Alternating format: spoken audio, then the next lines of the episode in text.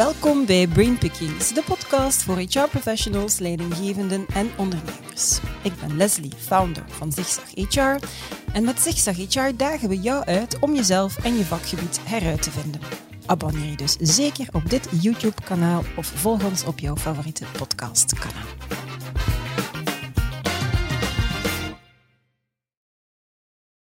Loopbanen zijn in beweging, zijn mensen dat ook? Hoe populair is loopbaanbegeleiding vandaag en welke rol speelt de loopbaancheck daarbij? Dat gaan we uitzoeken. In een reeks van 3 podcasts kruip ik samen met Paul Verschuren, regionaal directeur Vlaanderen bij Federgon, in het hoofd van 3 experten die daar bijzonder veel over te vertellen hebben. En in deze eerste aflevering schuift Patrick Meierlaan mee aan. Patrick is CEO van de Future Alliance en een echte believer van de loopbaancheck.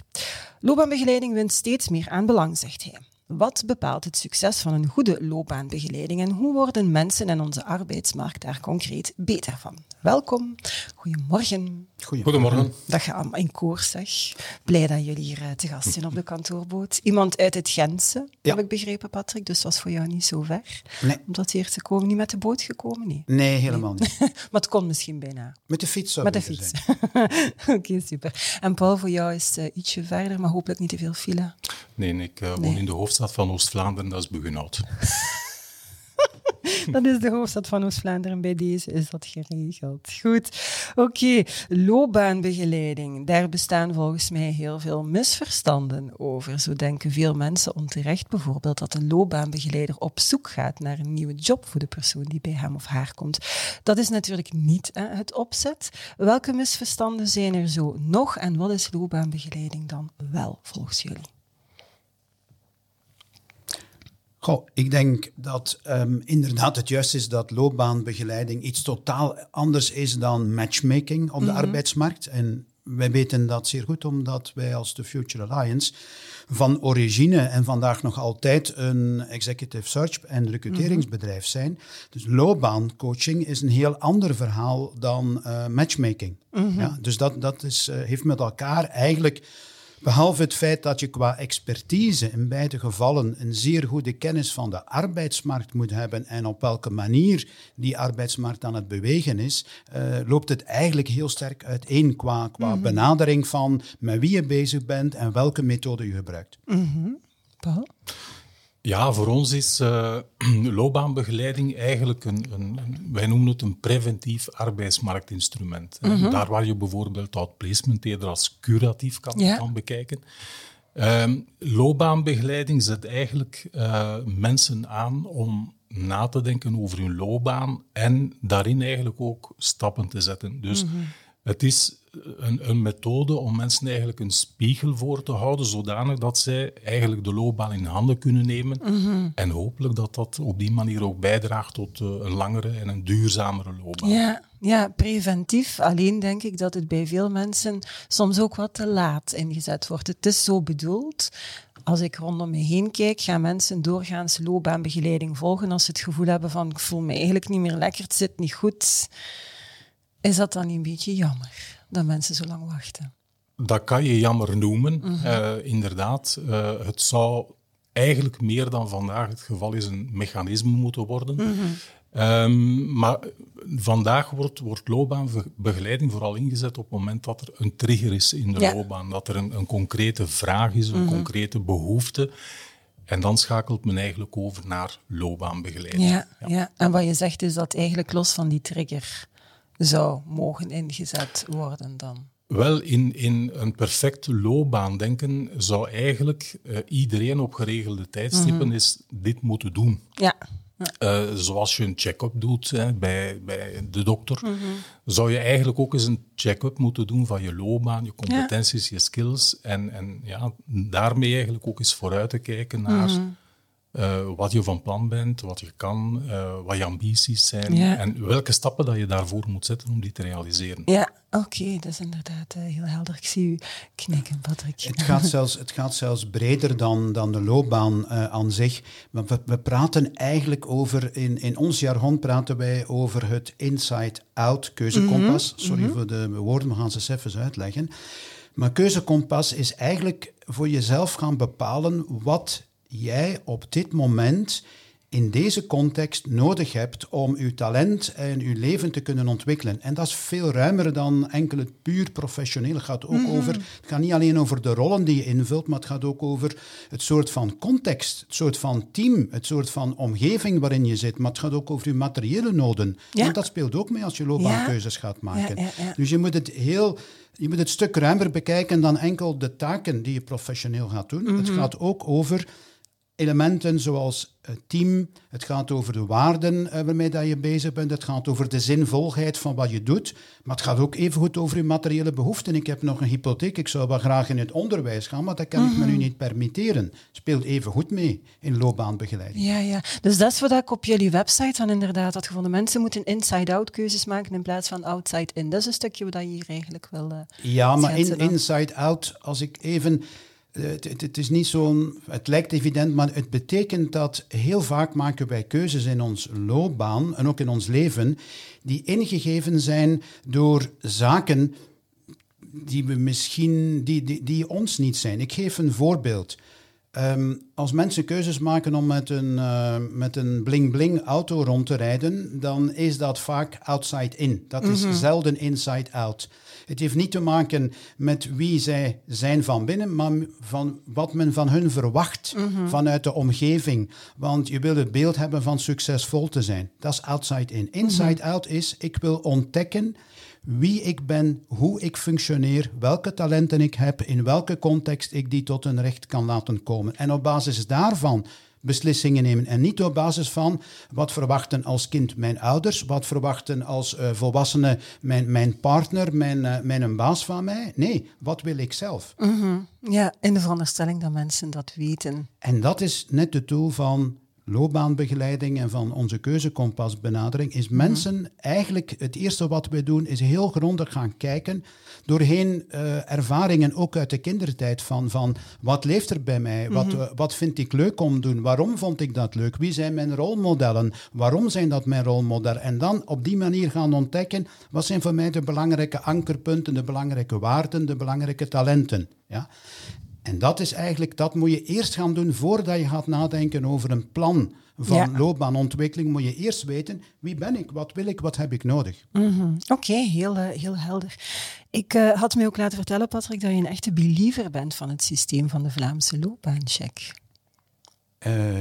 Wij zijn inderdaad als de Future Alliance helemaal in het begin daarin gestapt, omdat wij natuurlijk ook zien hoezeer mensen worstelen met die loopbaankeuzes, hoezeer zij vaak geconfronteerd worden. En denk maar aan, en Paul die weet dat zeer goed, ik verwijs naar de studie van Federgon, naar onze meer dan 500.000 langdurig zieken, waarvan heel veel mensen burn-out. En burn-out kan je moeilijk gaan bepalen van waar het komt, maar we zien dat heel veel mensen vastlopen op de keuzes die ze ooit gemaakt hebben. En dat is zo spijtig, dat is zo zonde van dat talent dat die mensen hebben, van die energie die mensen hebben. En vandaar denk ik dat preventieve, dat tijdig, ook al is het misschien inderdaad vanuit een frustratie, maar voordat je uitvalt, tijdig gaan nadenken over waar ben ik eigenlijk mee bezig en waar wil ik mee bezig zijn. Wat geeft mij op het einde van de dag het gevoel van ik heb hier nuttige dingen gedaan. Het gevoel van mijn batterijen zijn opgeladen in plaats van leeggelopen op het einde van de dag. Daar gaat het over. Oké, heel helder. 4087 erkende loopbaancentra zijn er. Ik had het even opgezocht op de website van VDAB. Ja, de dienstverlening is daarmee zeker laagdrempelig genoeg. Dat zijn eigenlijk allemaal plaatsen waar mensen terecht kunnen voor iemand om in de spiegel te kijken, als ik het zo dan een stukje mag zeggen. Maar hoe vind ik eigenlijk het juiste loopbaancentrum als ik op andere criteria wil gaan zoeken? Kan je op andere criteria zoeken? Het moet in de buurt zijn, want ik wil er uiteraard geen uur voor in de file gaan staan. Maar welke andere criteria zijn er nog waar ik rekening mee kan houden? Ik denk dat er twee heel belangrijke elementen zijn. We weten eigenlijk, ook uit onderzoek, dat heel veel loopbaanbegeleidingen of de keuze voor het loopbaancentrum gebeurt na mond-op-mond reclame. Hè? Dus dat betekent dat mensen die een coachingtraject gevolgd hebben bij een loopbaancentrum tevreden waren daarmee. Tevreden waren ook met de wijze waarop ze als coachie behandeld zijn, de relatie met de coach, dat speelt eigenlijk heel erg mee. Dat is eigenlijk de eerste bron waar mensen eigenlijk de keuze maken voor een loopbaanbegeleiding.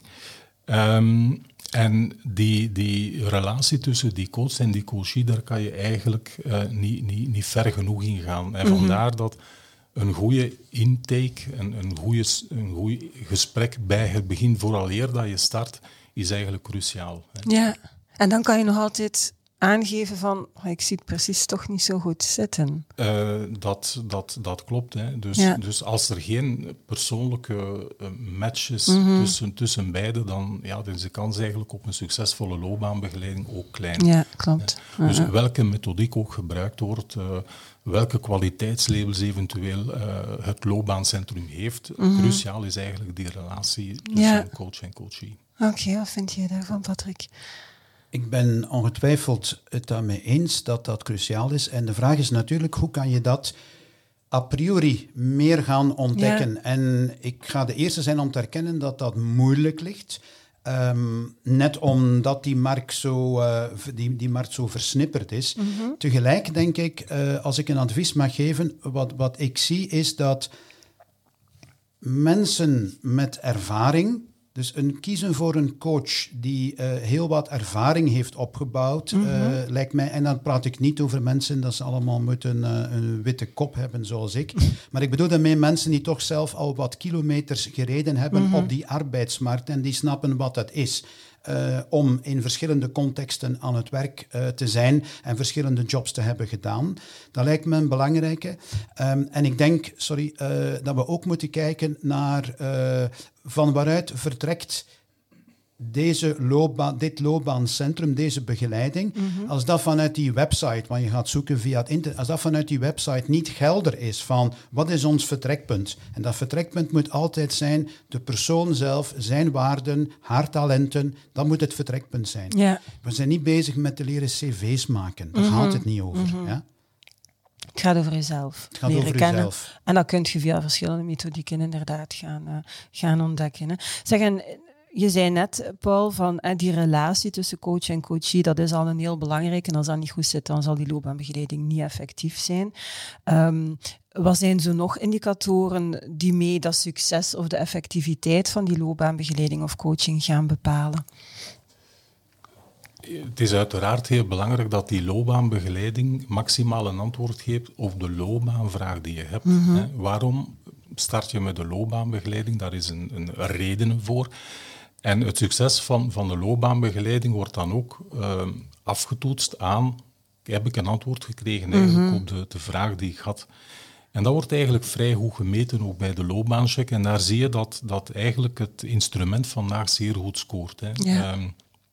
Met een 8,6 op 10. Hè. Okay. Dat is zeer behoorlijk. Mm-hmm. Dus als je spreekt over effectiviteit, hè, dan lijkt het vandaag toch zo te zijn dat die loopbaancheck effectief voldoet aan de verwachtingen. Mm-hmm.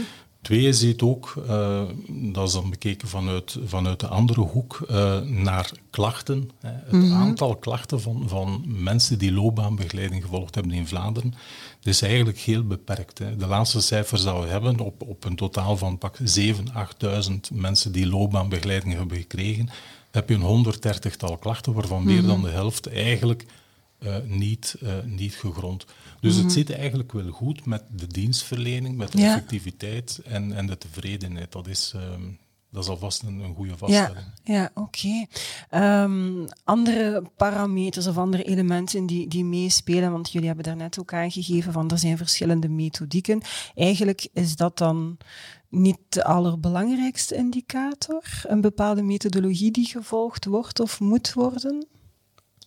Ik denk dat er sowieso een duidelijke methode moet zijn. Mm-hmm. Want anders is het een beetje plug and play. Ja, ja. En ik denk niet dat de juiste professionele insteek is. Mm-hmm. Ik denk dat een loopbaancentrum duidelijk moet zijn over... Dit is de methode die wij gebruiken. Mm-hmm. En die helderheid zal ook helpen aan de kandidaat-coachie om te helpen beslissen. Is dit de methode die mij ligt? Mm-hmm. Oké. Ja, maar het is niet dat er één specifieke methode gebruikt moet worden om... Nee, daar is de vrijheid. Gelukkig maar. Ja. Ik denk dat je loopbaanbegeleiding eerder moet bekijken als een proces. Ja. En de methodiek is eigenlijk deel van het proces. Mm-hmm. En je moet uiteindelijk geloven als loopbaanbegeleider, als coach, in de methodiek die je gebruikt. Mm-hmm. Je moet daar ook in bedreven zijn. Maar eigenlijk gaat het om het proces. De methodiek dient eigenlijk om van A naar B te gaan. Inderdaad. Om in te zoomen dan op de procedure. Het is om de 6 jaar dat mensen recht hebben op 7 uur loopbaanbegeleiding, had ik gelezen. Je kan dat in een pakket van 4 uur en 3 uur direct naar elkaar opnemen of met een tussenpauze. En sinds januari 2020 moet je minimaal 7 jaar werkervaring hebben als werknemer of zelfstandige. Die anciëniteit wordt eigenlijk opgetrokken. Hè? Waarom is dat eigenlijk dat je eerst 7 jaar gewerkt moet hebben om die loopbaanchecks te mogen gebruiken? Want bij de start van je loopbaan lijkt me dat minstens even relevant. Dat is de grootste vergissing die ik op dat punt heb zien maken door de Vlaamse regering. Mijn allereerste intake voor een loopbaancoaching in 2013, we praten over juni, denk ik, bij de eerste erkenningen, was een jonge ingenieur. Die zei, Patrick, ik wil loopbaancoaching, want ik ben 4 jaar geleden afgestudeerd, ik ben in een job gestapt en na 2 jaar stel ik vast, dat is het hier toch niet. Mm-hmm. Ik ga naar een andere, op het eerste gezicht, aantrekkelijke werkgever, aantrekkelijke job. Ik ben nu weer 2 jaar verder en ik voel me weer niet eigenlijk zoals ik mij zou moeten voelen. Vandaag moet ik tegen die jongeman zeggen, die 4 jaar zijn best heeft gedaan, die zijn ingenieurstudies met succes heeft beëindigd en zeggen van, sorry, u hebt geen recht op loopbaanbegeleiding. Wel, jawel, maar gaat er meer moeten voor betalen. Je gaat er meer moeten voor betalen, maar je zit dan in een sfeer waar je dan toch onmiddellijk aan een kostprijs zit die boven de €1.000 oploopt. Ja. Dus dat kan eigenlijk niet. Dus ik vind het een absoluut fout, nog altijd vandaag, dat men die ervaringsvereiste op 7 jaar heeft gezet. Ja. En men ziet dat ook zeer duidelijk in de cijfers. Een belangrijk gedeelte van dat oriëntatieproces waar we het hier over hebben, over weten wat werkt voor mij, welke jobs, welke omgeving, dat is juist in de eerste 10 jaar van uw loopbaan dat je dat uitzoekt. Dat is niet noodzakelijk in de laatste 10 jaar van uw loopbaan. Dus het is het fout van de mensen dat te hebben ontzegd. Ja, Paul, wat vind jij? Het is een beetje saai, maar... Je gaat akkoord. Ja, absoluut. En als ik met loopbaancentra spreek, en er zijn er een 60-tal die lid zijn bij Federgon, dan is dat eigenlijk, als het gaat specifiek over de loopbaancheck, de meest gehoorde opmerking. Okay. Waarom heeft men die anciëniteit opgetrokken? Er is eigenlijk maar 1 antwoord. Dat was puur een besparingsmaatregel. Oh. Het is bijna zeker dat in ons memorandum voor de volgende regering dat het laten vallen van die anciëniteitsvoorwaarden, dat eigenlijk zal opgenomen worden. Ja. Want dit werkt inderdaad contraproductief. Jongeren stellen we vast op het moment dat ze de arbeidsmarkt verlaten, hebben we echt dikwijls een probleem met die overlaten. Ja, ja. Een probleem met de aansluiting, weten het ook nog niet goed. En dan is die oriëntering die kan plaatsvinden via die loopbaanbegeleiding cruciaal. Ik heb daar zelf voorbeelden van in mijn nabije omgeving en het werkt. Ja. Ja, dus, absoluut. We gaan laten ons hopen dat er geluisterd wordt of dat het memorandum op zijn minst gelezen wordt. Dat zou al dat is een opdracht die wij maar moeten waarmaken. Dus. Ja, voilà. We zeggen wel dat loopbaanbegeleidingen succesvol zijn. Ik hoor net besparingsmaatregelen. In 2021 waren er in ieder geval 30% minder loopbaanbegeleidingen in vergelijking met 2019. Hoe komt dat? Is dat dan omdat er een groep aan het uitvallen is? Zijn bepaalde mensen uitgesloten? Vinden ze de weg niet? Ligt daar de verklaring voor? Ja. De verklaring is eigenlijk het optrekken van die anciëniteitsvoorwaarden. Ja. Dat was begin van 20. Ja. En natuurlijk hebben we dan ook een paar maanden later de coronapandemie gehad, die het natuurlijk moeilijk maakte in een face-to-face dienstverlening om... Ja, dat eigenlijk vlot te kunnen verder zetten, dat heeft ook wel een impact gehad. En dat heeft wel vrij lang blijven nazinnen. Toch wel. Maar de belangrijkste oorzaak voor de terugval is effectief het optrekken van die anciëniteits... Ja, dus de besparingsmaatregel is gelukt. De besparingsmaatregel is eigenlijk is gelukt, Ja, in dat opzicht. Oké, om af te sluiten blik ik graag ook vooruit. Hoe zien jullie het liefst van al het systeem van loopbaanbegeleiding verder evolueren? Welke opportuniteiten laten we nog liggen? Wat gaat er in het memorandum staan, bijvoorbeeld? Maar in eerste instantie denk ik dat er bij de loopbaancentra zeker een vraag is naar duidelijkheid en naar continuïteit in het systeem. En op welke manier kan de Vlaamse regering eigenlijk aan de loopbaancentra een signaal geven dat het de moeite is om te investeren in deze dienstverlening. Dat is eigenlijk een eerste punt. 2, langs de kant van de loopbaancentra zelf, denk ik, is er meer en meer ook een vraag naar professionalisering. We zien, u heeft net cijfers gegeven, dat er steeds meer gemandateerde centra zijn, steeds meer onderaannemers. Maar ik denk dat we, ondanks de grote tevredenheid, dat we moeten een stapje verder zetten in professionalisering en eigenlijk toch wel dat, ik noem het huistuin en keukencoaching. Ja, ik heb dat nogal gehoord. Ja, dan moet er eigenlijk wat uit. Ja. En dat betekent eigenlijk dat je best werkt met professionele structuren die eigenlijk ook bereid zijn in te investeren in methodieken, in die dienstverlening. Dat is eigenlijk de beste hefboom naar de toekomst. Ja, oké, dat is heel duidelijk. Zijn er nog zaken, Patrick, die je daar ook nog wel aan toevoegen?